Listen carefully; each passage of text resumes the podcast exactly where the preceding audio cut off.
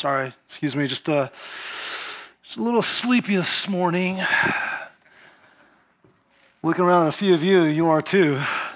I don't even want to start with those of you online right now because I know you're still in your pajamas. Some of you watching from your couch or vacation, wherever you're at. So don't get down on me. All right. Truth be told, love my sleep. Love my sleep. There's nothing wrong with physical sleep. It's part of God's design. It brings rest. It brings rejuvenation. It helps us, you know, wake up. And so I'm I'm feeling more awake. I'm I'm feeling wide awake. Physical sleep is good. Spiritual sleep is a different story. Spiritual sleep is bad. And typically what happens is uh, God wants to wake us up, and we might find ourselves sleeping, and he sets alarms in our life to wake us up. Those alarms might be uh, a message from his word. It might be a nudge from the Holy Spirit. It might be a conversation with another follower of Christ. It could be a crisis. It could be the birth of a child.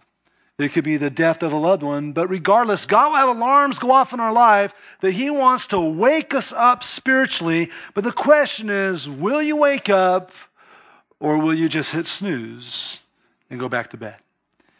And so for anyone watching right now or who's here who does not know Christ as their Savior, he wants to awaken you to experience him. He wants you to experience his love and his grace and his mercy and his forgiveness. He wants you to experience his presence in your life. And so he's going to have these alarms go off to wake you up so that you can come into relationship with him. Hopefully you won't hit snooze and go back to sleep. For those of us who know Christ, uh, we're motivated to stay awake out of our love for him, out of gratitude to him, uh, out of the mission to reach others who don't know him. We're motivated by our faith, especially the part of our faith that says that Jesus Christ is returning. That motivates us to stay awake spiritually. Because we know that Jesus was born. We know that he lived and did miracles, lived a perfect life. We know that Jesus Christ died on the cross. We know that he rose from the grave. We know he ascended to heaven. And we know that he is what? Coming back. Jesus Christ is returning. And so the Christian life is really this interesting experience of looking back on the cross of Christ, our source of healing and forgiveness. It's looking around at what God is doing around us, in us, around us, through us. And it's looking forward to the return of Christ that we await and that we long for. And the return of Christ is a huge part of our faith. That's why we live fully awake as Christians. Now, the Bible speaks a lot about the return of the Messiah, the return of the Christ, the return of Jesus. In fact, one scholar estimates that over twenty-one hundred times the Bible references the return of Christ. Eight, over eight hundred of those times are in the Old Testament, and about over three hundred are in the New Testament. About one out of every thirty verses of the entire Bible reference the return of Christ. So you don't want to neglect that part of theology. And we've been spending a lot of our time this summer uh, looking at the return of Christ, uh, in a, or I should say looking at a book that speaks about the return of Christ in such a way that is designed to encourage us to live a certain way in light of it. And it's the book of First Thessalonians. And for those of you who have not been here, uh, God used a man named the Apostle Paul to write this letter to a group of believers that lived in ancient Macedonia in the town of Thessalonica, the city of Thessalonica, about one hundred thousand people. And he uh, referenced the return of Christ in every chapter, saying, live this way, act this way, think this way in light of the return of Christ. And so this book, First Thessalonians, has a strong theme of Christ's return. And we've seen how the return of Jesus encourages people, because there's a lot out there to discourage us, right? But the return of Christ encourages us in our life. And so I invite you to pick it back up with me today. Join me in First Thessalonians chapter five. Open up your Bibles or your Bible apps to First Thessalonians chapter five. While you're turning there, we're going to be in First Thessalonians five today. We're going to be in it next week, and then we're beginning a new series. And this new series is called Ancient Ways for Modern Families. And we're going to be looking at some passages in the book of Deuteronomy. And really the, the point of that series will be the foundation you lay determines the house that you build. And so this is a great time to invite your friends, your neighbors, your coworkers, especially families who are looking about like, how do I raise my family or my future family? And so it'll be an encouraging time to bring uh, those you've been praying for. But let's look at First Thessalonians chapter five. We're going to look at verses one through eleven. And join me there. Here we go. Now, concerning the times and the seasons, brothers, you have no need to have anything written to you. For you yourselves are fully aware that the day of the Lord will come like a thief in the night, while people are saying there is peace and security, and then suddenly destruction will come upon them as labor pains, upon a pregnant woman, and they will not escape. But you are not in darkness, brothers, for that day to surprise you like a thief. For you are all children of light, children of the day. We are not of the night or of darkness. So then let us not, what? Sleep, as others do, but let us keep awake and be sober. For those who sleep, sleep at night, and those who get drunk are drunk at night. But since we belong to the day, let us be sober, having put on the breastplate of faith and love, and for a helmet, the hope of salvation. For God has not destined us for wrath, but obtained salvation through our Lord Jesus Christ, who died for us, so that whether we are awake or asleep, we might live with him. Therefore, encourage one another, and build one another up, just as you are doing. Let's pray. Father, thank you for loving us. Thank you for your love, your grace, your mercy. Thank you for forgiveness. And Lord, thank you for justice, that you are a God of justice. Lord, I pray right now, wherever we are at in our spiritual journey, that we meet you in this place that you have for us, that we would listen to the alarms you have going off in our life, not hit the snooze button, but to waken up. And Lord, we all have to wake up to something today. And so Lord, speak to us, teach us, teach us, we want to hear. In Jesus' name, we all said? Amen. Amen. From this passage, we see that because of the return of Jesus, believers in Christ live aware. We live aware, right? First Thessalonians five one. Look at that again, and verse two. Paul's saying to the Thessalonians, to the Thessalonians, that's funny. Now concerning the times and seasons, brothers, you have no need to have anything written to you, for you, you yourselves are fully aware that the day of the Lord will come like a thief in the night. What is this day of the Lord? Because we know that every day is the Lord's day, right? God holds every day in his hand. But there's a specific day, a fixed day, a future day, unlike any other day. And it's the day of the Lord. And really it's a day where God will execute his judgment on sin. And this day is going to be inaugurated by the return of Jesus. And so the day of the Lord is an understanding that it's a day of both wrath and salvation. It's the conclusion of earthly history, and it's the inauguration of eternity. And so God is going to make himself known fully. He's going to make his power known. He's going to make his justice known. And so this day is mentioned throughout Scripture, both in the Old Testament and New Testament, uh, all over the place. In the Old Testament, it's in verses like Isaiah thirteen nine. Behold, the day of the Lord comes, cruel, with wrath and fierce anger, to make the land a desolation and to destroy its sinners from it. We see it in the New Testament in verses like Second Peter three ten. But the day of the Lord will come like a thief, and then the heavens will pass away with a roar, and the heavenly bodies will be burned up and dissolved, and the earth and the works that are done on it will be exposed. Again, a day of wrath and a day of salvation.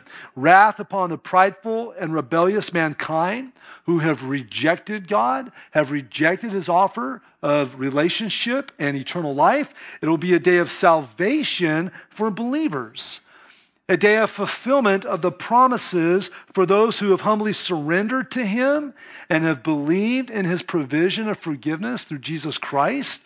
Uh, this is all taking place on the day of the Lord, and followers of Christ are fully aware of the day of the Lord.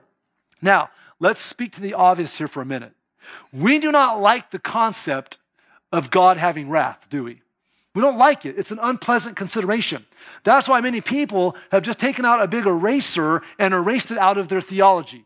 It's easier, it's more comforting, it's more comfortable to think of God as just a loving God.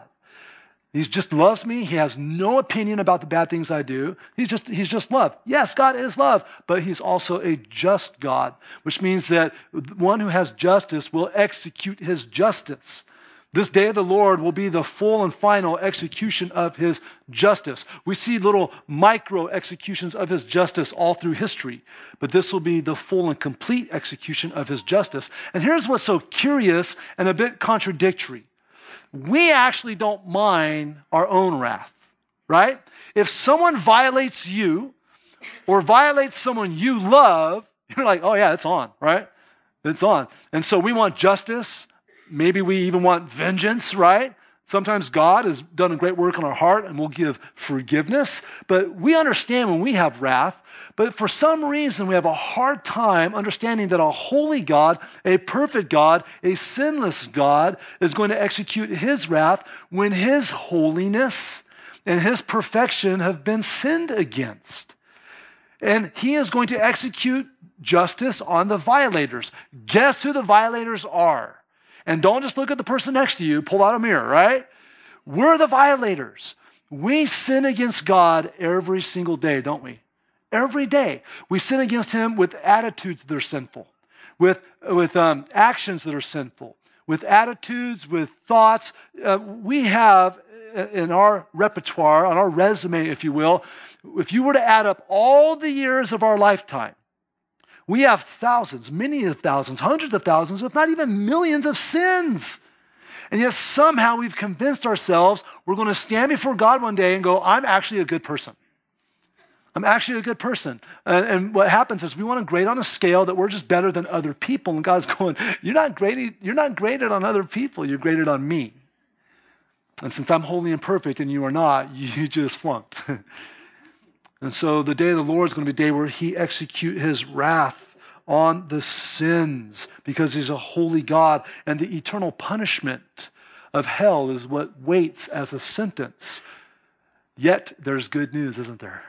The good news is that Jesus Christ dying on the cross was God's provision of a substitute who took all the wrath of God upon himself on our behalf.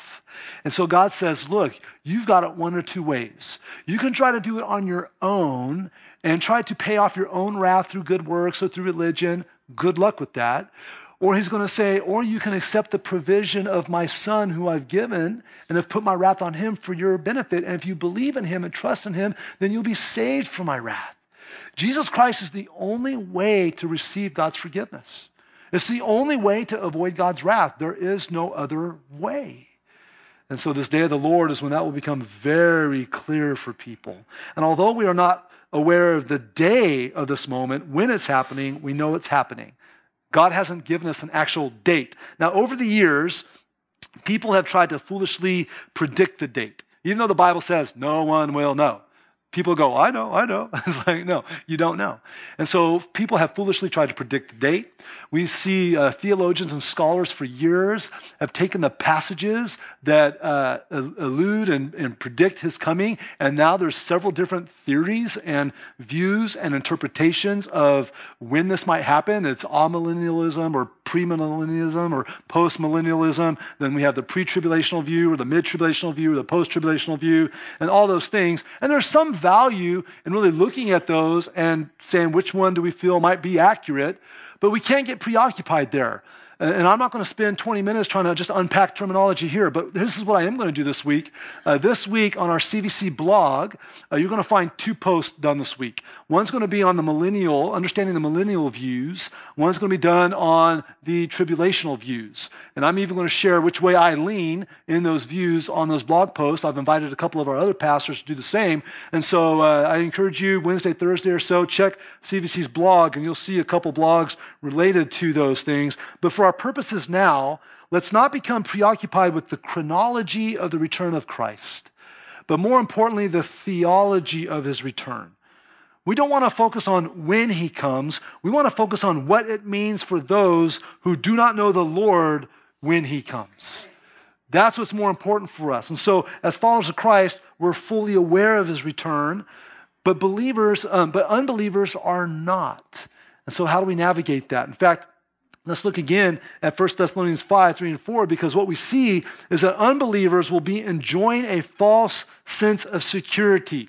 They're going to be saying everything's good. There's prosperity, there's safety, right? Look at verses three and four. People are saying there's peace, there's security. Then sudden destruction will come upon them as labor pains upon a pregnant woman, and they will not escape. But you are not in darkness, brothers, for that day to surprise you like a thief. Christ's coming will be suddenly. This analogy of labor pains, you know, there's going to be signs to see it coming, right, ladies? You know when that baby's coming. There's going to be signs telling you, oh, we're getting closer, but you don't know actually when that day is going to happen.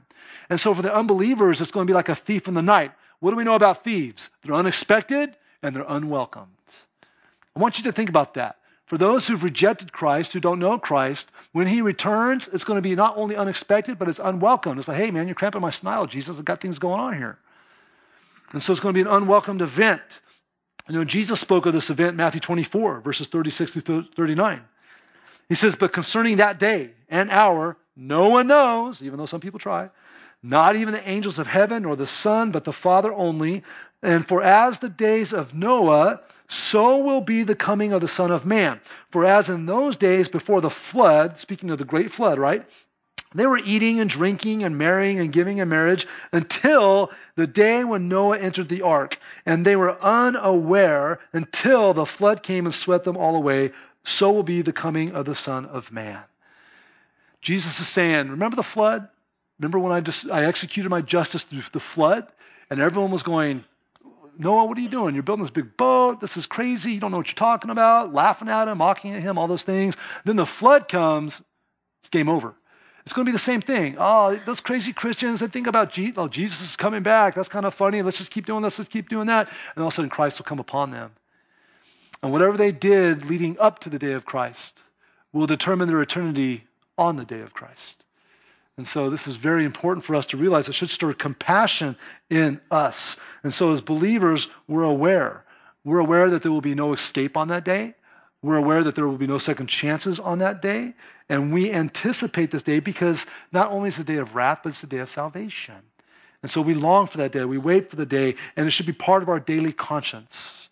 The, the coming of Christ shouldn't just be in the back of our minds. It should be on the front of our minds. So my brothers and sisters in Christ, how fully aware are you of the return of Christ? Like when you think about your spiritual alertness and stuff, are you kind of spiritually sleeping when it comes to return of Christ? Where like, I'm doing my job, uh, you know, I'm making my money, I'm spending my money, I'm doing my things, I'm making my plans, I'm building my calendar, and, and Christ isn't even on the radar. Even though he's giving you little alarms to try to remind you, are we fully aware of the return of Christ?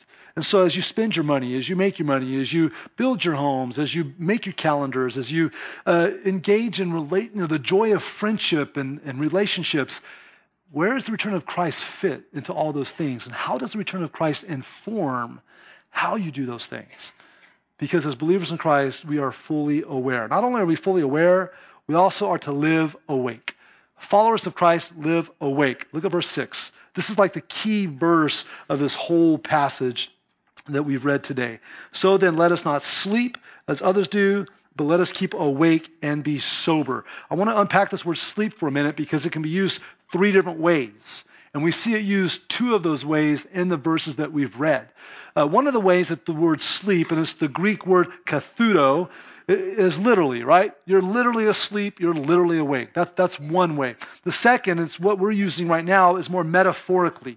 If you're sleeping, as seen in this passage, you're indifferent. You're lazy, you're apathetic, you're unaware. Okay, it's a metaphor. Then, of course, the third way, and we see it used at the end of the passages we read, uh, this sleep could also be a euphemism for death. And so if we're awake, we're living, and if we're asleep, we've died. And so it can be used one of those three ways. We see used twice, uh, two of those ways in these passages. So we need to be awake. God's called us to be fully awake. He means alert, vigilant, right? And so God calls us to live fully awake. If I'm asleep, if I'm spiritually sleeping over here, then I absolutely uh, have no sense of what God's doing around me. And as I try to live in my own quest for personal holiness and personal purity, if I'm asleep, I'm not going to win that battle. And so I'm not going to be aware of whether I'm more or less hungry for God's word, or whether I want to pray or not pray, or if my sins in my life are dominating me, or whether I'm having victory. I'm, I'm not going to pay attention to those things if I'm spiritually sleeping. And so God wants to wake us up to that. We'll talk more about that in a minute. But also, if I'm spiritually sleeping, I'm not aware of what God's doing around me. I'm just oblivious to the conversations, all these conversations we have. If you think about it, many of the conversations we have with people, they will say something in that conversation that's a hint to what's going on in their life. It's an invitation to be encouraged. It's an admittance of fear or weakness or something going on, a lack of control. And really, it's, it's, a, it's a little crack in the door to say, come in and maybe share with me.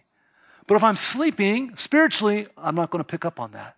I don't see and hear and sense. And God's got the alarm going off, and I'm like, nah, snooze, snooze, snooze. And we don't want to do that. We need to live fully awake as God's called us to do so. So let me just get some feedback from you for a minute, all right? Uh, let's just build a little bit of a list for a couple minutes. What tends to be true when we are spiritually sleeping? What will we typically see or not see if we're spiritually sleepy? So let me see some hands, and we're just going to take some answers here, okay? So right back there. No prayer, right? Our prayers will be less. We're not going to be praying, all right? What else? Don't be shy. Not in the Word. We're not in the Word. The Word of God has no interest to us. We're distracted. If we're spiritually sleepy, we won't be nourishing ourselves through the Word and through prayer. What else? Loving money. Yeah, we'll love money, right? We will love money, and we'll love stuff if we're spiritually sleepy, okay? Indifference, Indifference absolutely. Indifference, I would say apathy, right? We don't, we don't care. We don't care, all right? I'm seeing hands, yeah. Hopeless, Hopeless. Yeah. And if we're spiritually sleepy, that, that hopelessness will start to creep into our life, right? Okay?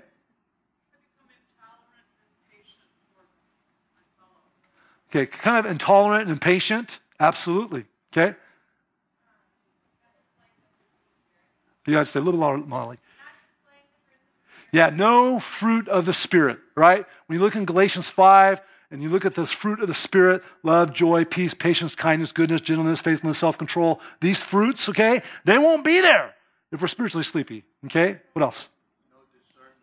No discernment. No discernment. That's good. When um, we see the things going on in the world, when we're in relationship and conversations, our discernometer will be unplugged, right? And we won't be able to discern a lot of things going on. Selfish. Selfish. I'm sure that's just you. No one else here suffers, suffers with that. Sorry, we'll be praying for you, sister, okay? No, we get very selfish, yeah. Not concerned about the salvation of others. Not concerned about the souls of others, right? We're not going to care about the salvation of others, okay? And Who easily angered. Yeah, we get a short fuse. You get spiritually sleepy, short fuse. I'm going to add one that someone said from last service, fear. I think fear increases. I thought that was really insightful. So we can keep building this list, but you see, these are the things that happen when we're spiritually sleepy, man. We're not going to be praying. We're not in the Word. We love money. We become indifferent, apathetic, hopeless, intolerant. Man, no fruit of the Spirit coming from us, no discernment. We're selfish. We're not concerned about others, especially their souls. And we're easily angered and fearful. Doesn't that just sound like a great way to live life? Isn't that awesome? That's what happens when we're spiritually sleeping. In fact, I would just add, if we're spiritually sleepy, guess what? We're not going to see ourselves as a beloved child of God. We're going to try to earn God's love through performance and works, instead of resting in the fact that we're his beloved child. We're not going to be self-feeders. We're just going to be too lazy and weak to, to, to consume God's word and, and to take it in. We're not going to feed ourselves. We're going to want other people to feed us. We're not going to be serving other people because we're selfish. Our selfishness will increase. We're not going to become a servant. We're not going to be investors. We're going to take the resources that God's given them. We're going to squander, squander them on earthly things and, and things that don't last. If uh, we're not going to be disciplers. We're going to have no interest in, in training up other people to grow in their faith. And we're not going to be missionaries. We're not going to be caring about other people's souls and salvation. So these are the things that happen when we're spiritually sleeping. But God has not called us to that. He's called us to be spiritually awake. Now, let me. I want to bring some clarity here. This is very important. Being awake is not about religious activity. Being awake is about your spiritual identity, right? That's why we always start with beloved child, knowing who, how God sees you. And so spiritual activity without spiritual identity is futility, okay? If you're just doing religious stuff, that doesn't mean you're spiritually awake. You ever sleepwalk? If you're just doing religious activity, but you don't know who you are in Christ, you're sleepwalking. You're just doing nice things, but you don't know why. You're doing nice things, but you're not trying to connect the dots to leading people to Christ. And so we have to be uh, realizing our identity and let everything we do come out of our identity of who we are. And, and we see some insights to that. Look again at verse five. Look at First Thessalonians five five. For you are all children of the light, children of the day. We are not of the night or the darkness. He goes on in verse seven and eight. For those who sleep, sleep at night, and those who get drunk are drunk at night. But since we belong to the day, let us be sober. That means self-controlled. That word sober means self-controlled. Having put on the breastplate of faith and love and a helmet for the hope of salvation. See, through faith in Christ, we're God's beloved children, and so to say you're a son of something in Scripture means that you have the characteristics of that item or that person. So when Jesus looked at the Pharisees and said, you're the son of the devil, he says, you've got the same characteristics and likeness as the devil. And so if we're sons of the light, we know that Jesus is the light. That means his characteristics and qualities and attributes are now applied to us. Therefore, we are to be people of the light, people of the day. And the typical behavior you see in the day should be true of us, and the behavior you typically see at night should not be true of us. And he, and he gives us contrast. Hey, man, people getting drunk are getting drunk at night. People are usually sober during the day. We know exceptions to that rule, but that's not the general rule, okay? And so he's saying all this behavior that belongs to the darkness. And by the way, when they say darkness in the Bible, they mean darkness. Like for us, this is what darkness means. I'm driving down a street with street lights and porch lights. Like in the Bible, if you were to go to a little village in Galilee at nighttime, guess what? There are no street lights. There are no porch lights. It is dark. And so that's when a lot of crime happens because people are under the cover of you know, night. That's when a lot of sexual immorality is happening because you're under the cover of night. That's when a lot of the drunkenness is happening because, you know, th- that type of behavior of the darkness is not fitting for children of the light. Instead, we're called to be sober or self-control. In Ephesians five, we're reminded of this, verses eight through fourteen. For at one time, I love the past tense on that, right? Because as followers of Christ, this is, this is the old self. For at one time, you were darkness. But now you are light in the Lord. Walk as children of light. For the fruit of light is found in all that's good and right and true. And try to discern what is pleasing to the Lord. Take no part in the unfruitful works of darkness, but instead expose them. For it's shameful even to speak of the things they do in secret. But when anything is exposed by the light, it becomes visible. For anything that becomes visible is light. Therefore it says, awake, O sleeper, and arise from the dead, and Christ will shine on you. The reason some of you are not experiencing victory in some of the areas of sin in your life is because you're keeping it in the dark. Sin feeds on secrecy. Sin feeds on darkness. And so you're fooling yourself. You're sleepwalking. You're still spiritually snoozing if you're not letting that, whatever that is in your life, out into the light. Some of you are thinking, well, you know, I've confessed it to the Lord. Yes.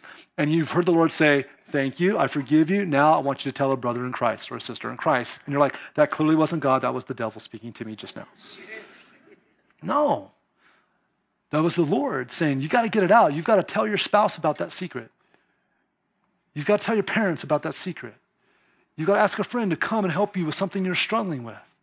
That's what it, that, that's an example of what it means to live like a child of the day. We welcome the light. We welcome the exposure because it's good and it's healing. That's how we're called to live. So part of being awake and alert is fighting for that purity in our own personal life. We're, we're told in Scripture to, to watch our life and doctrine carefully, to, to watch and pray so that we don't fall into temptation. That's part of what it means to be alert and awake. And so we need to make sure that we're not falling into sleep. And God has said something very encouraging here through Paul. He's saying, I'm going to help outfit you so that you can do that. So we don't wear spiritual pajamas, right? This is another passage where we see that God's provided armor. If you look again at uh, verses uh, eight, right? It says at the end there that we have the breastplate of faith and love and a helmet of hope for salvation. And so what happened is God is saying, just like a soldier has a breastplate to cover his heart, right, to protect his internal organs, God is saying, I'm giving you the faith of my promises, the faith of my return to help guide you, to help fight. Also, the love that I've given you and the love that I want you to give others, that's part of your breastplate, to live in love. Okay? Like even on this topic, there are those people that love talking about the return of Christ. Oh yeah, here we go. And they're like, I'm, this is the view I have. This is the only right view. And when we meet, I'm going to get a lot of pride in showing you that I'm right and you're wrong. Is that love? No. Isn't that a sick irony? I'm going to demonstrate my love of Christ by trying to prove you wrong. And so when we have spiritual conversations with people who don't know Christ, if we stick it to them in a debate, is that love? No. So, so this love, this faith that we have is attractive to those who don't know Christ. And he says, and for your mind, when all those doubts come in and all these things, for your mind, it's the hope of salvation that you belong to me. We'll talk about that in a minute too, but this is hope of salvation. I've equipped you with armor. So now we have the metaphor of a soldier on watch, a soldier on guard as we wait for Christ. And so we're not all, cu- as we wait for Christ, we're not all cuddled up in bed, wrapped up, cozy, sleepy. We're like a soldier on watch. Breastplate of faith and love, helmet of hope, and we live waiting for the return of Christ. And, and, and, and we shine the light that he's given us. You can't sleep and shine at the same time. Agreed? You can't sleep and shine at the same time. Some of you are looking at the darkness that's in your home, that's in your neighborhood, that's in your city, that's in the world. And you go, man, darkness is just coming. Man, darkness is coming strong. I have a question for you. Which is stronger, darkness or light? Light. I don't believe that darkness is stronger, but here's the deal. If you start to see darkness encroaching in your life, your home, whatever it is, maybe it's not because the darkness is overtaking, it's because the light's not shining. Well, my marriage is really in trouble. The darkness is coming in. Well, are you shining the light of Christ that God's called you to live? And things are really hard on the home front with my kids, and you know, I've got these things going on with my neighbors. Well, are you shining the light that God has made you to be? Or are you sleeping and the darkness goes, oh, I'm welcome to come in. And God has given you alarms. You just keep hitting snooze, keep hitting snooze. No, you can't sleep and shine. You're called to wake up. And so we need to live in the state of alertness.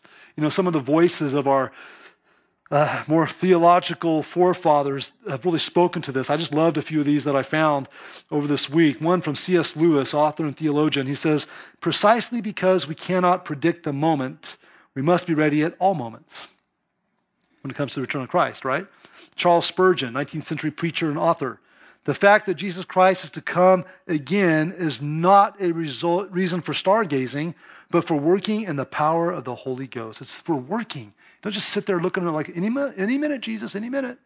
No, we're actively rolling up our sleeves and doing things for Christ. We even see from Hudson Taylor, the nineteenth century missionary to China, since he may come any day, it is well to be ready every day. And so a sleepy faith is an inactive faith. We have to be active in fighting for our personal purity, and we have to be active in telling others about Jesus. We only have a little window to tell people about the Lord before he comes back. So make sure that we're doing that, because being awake isn't just about living expectantly, it's about living evangelistically. It's about sharing our faith. Now, I assume when you're in an airplane, you don't want the pilot to go to sleep.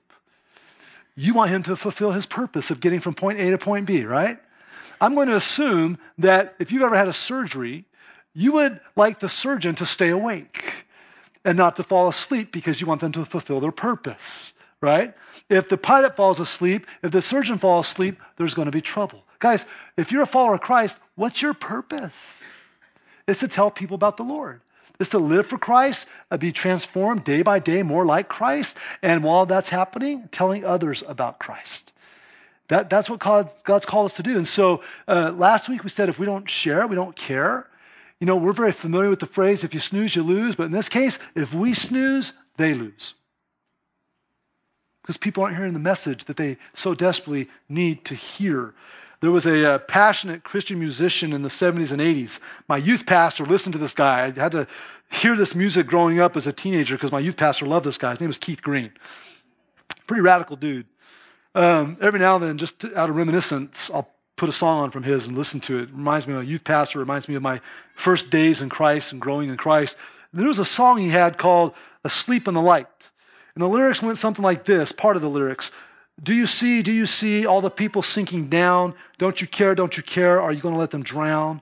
How can you be so numb not to care if they come? You close your eyes and pretend the job's done. Oh, can't you see such a sin? The world is sleeping in the dark that the church just can't fight because it's what? Asleep in the light. How can you be so dead when you've been so well famed? Jesus rose from the grave and you, you can't even get out of bed. Oh, Jesus rose from the dead. Come on, get out of your bed. How can you be so numb not to care if they come? You close your eyes and pretend the job is done. What's our purpose?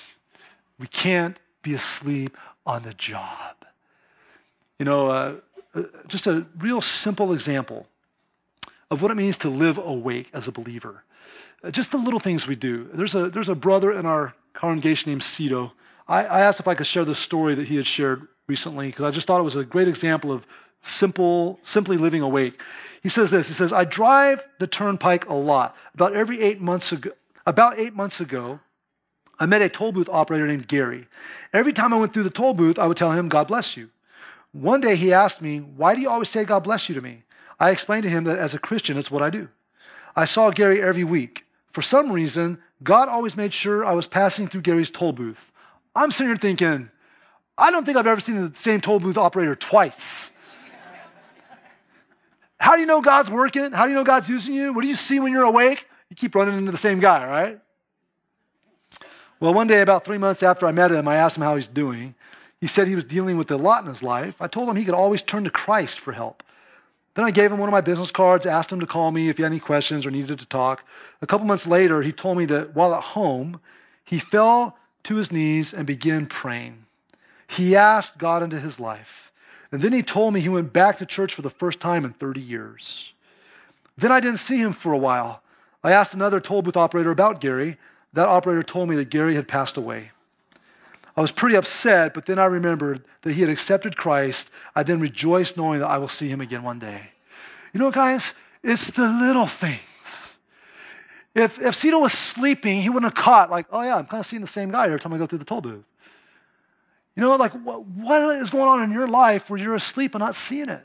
That God wants to use you to share your faith. These are the kind of stories that we are part of when we're awake. So Christ has called us to live aware. Christ has called us to live awake. And believers in Christ also lived assured. Just lastly and briefly, notice that this letter was addressed to brothers. So when you see the phrases like you and we and us, it's pertaining to Christians. And what did he say of Christians? Look at verses nine and ten. For God has not destined us for wrath, but to obtain salvation through our Lord Jesus Christ. That's when people get excited and say something like amen, okay? Let me try that again. For God has not destined us for wrath, but to obtain salvation through our Lord Jesus Christ. Amen. Who died for us so that whether we are awake or asleep, meaning living or dead, we might live with him. Isn't that a joy to your heart? As a follower of Christ, you realize you were not destined for wrath, but for salvation. To be rescued by our Savior. How? Because he died. And whether we're sleeping, as in the euphemism dead, or whether we're awake, as in the euphemism living, we're going to be with Christ. And so do you live with that kind of assurance?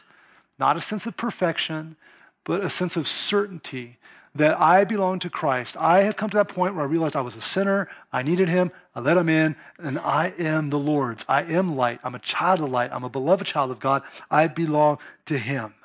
You live assured when you're a follower of Christ. We see that in this passage. So we're being awake, we're being aware, and we're being assured. And when that happens, guess what we get to share with each other? Verse eleven, therefore encourage one another and build one another up just as you are doing.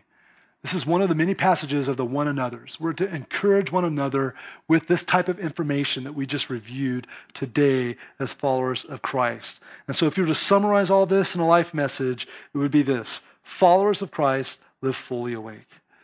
So are you awake today? Where are you today? When you walked in here today, were you wide awake? Some of you were. Some of you, maybe you're spiritually sleeping because you don't know Christ. You've never had a relationship with Jesus. And God sounded the alarm today and let you know about his love, his justice, his return, and what you can have in relationship. Your response would be to let him in. I can help you do that in a minute. Maybe you're a follower of Christ, and whether you're watching online or whether you're here, you've been spiritually sleeping. And some of those things that we listed, you're going, that just sounds like a checklist of my life right now. Wake up. Today was an alarm for you. Don't hit the snooze button. Wake up. Live fully awake. That's what Christ has for you. We need to live fully awake. Let's pray. Father, thank you for today. Thanks for these constant reminders of who you are. Thank you for these constant reminders of what you've done. We're so grateful. Father, I pray for my brothers and sisters in Christ right now. Lord, help all of us to live fully awake, Lord. Help us to live aware you're coming. Let us think about it more than we do. Help us live awake and alert and self-controlled and sober as we try to become more like you as you sanctify us, but also to help others come to know you, Lord. And Father, help us live assured that even though we mess up and fail at times, you hold us strong in your hands. So Father, help us not to sleep on the job. Help us not to get lulled to sleep. And Lord, I pray right now for anyone watching online or who's here is not who's not a follower of Christ. And if that's you, I invite you to just say a prayer with me. I want to tell you right now, it's not the prayer. It's not me. This is simply a map, a guide of understanding and telling the Lord what you know that it takes to come to know him. And it's on the screen if you want to follow along, or you can just pray it in your heart. You can say, God, I come to you right now in belief and repentance. I believe that I'm a sinner who cannot rescue myself from my own sin. I believe I deserve your wrath. But I also believe that Jesus came to earth and died on the cross for my sin as my substitute. I believe that Jesus, as God, rose from the grave to conquer death and sin. I believe that Jesus is coming back one day. And because of that, I turn from my sin and from trusting in myself to trusting in you. I place my faith in Jesus Christ as the Savior and commit my life to live fully awake for you. Lord, we ask all these prayers. We lift them up to you in Jesus' name. We all said together, amen. As a follower of Christ, I encourage you to leave today, live on mission, live awake, live fully for Christ. If you pray today with us to receive Christ as your Savior, I challenge you to take your program out. We just want to help you take your next step to grow. Would you just mark Receive Christ in your response card in your program? And if you're here in the room, just put that in the basket that comes around in a few minutes. If you're watching online and you don't know Christ, just email us at connect at c v c online dot org and let us know that you gave life to Christ. And that way we can all live fully awake together. Amen?